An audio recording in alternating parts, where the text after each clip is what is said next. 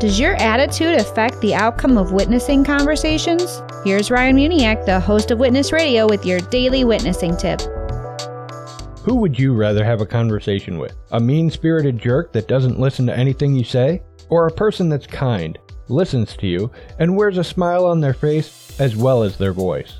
When we get into witnessing conversations, we need to keep our attitudes in check because everything we say and do is a representation of Christ to those that don't know Him. After all, the Bible tells us that whatever we do, we should do to the glory of God. It doesn't matter if others are being mean to you or even if you're having a bad day. You need to be nice to others because then they'll be more inclined to listen to what you have to say about Jesus. Go to witnesstalkradio.org for more tips on how to share the gospel biblically by listening to real life witnessing encounters. That's witnesstalkradio.org.